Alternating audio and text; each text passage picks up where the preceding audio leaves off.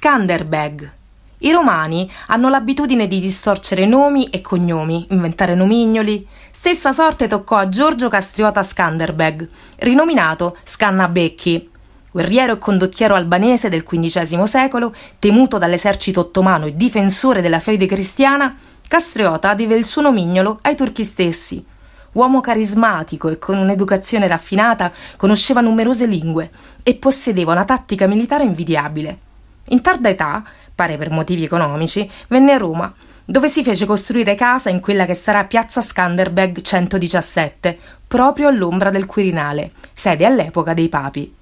Ogni volta che i turchi violavano la pace, lui partiva e li domava, muore nel 1468 e leggenda narra che all'apprendere tale notizia i turchi si precipitarono contro l'Albania e che bastò esporre il corpo esanime su un cavallo del condottiero per far svignare le orde ottomane. A tutt'oggi in piazza Albania una statua equestre del fiero e glorioso Skanderbeg sovrasta la piazza che segna l'ingresso del quartiere aventino.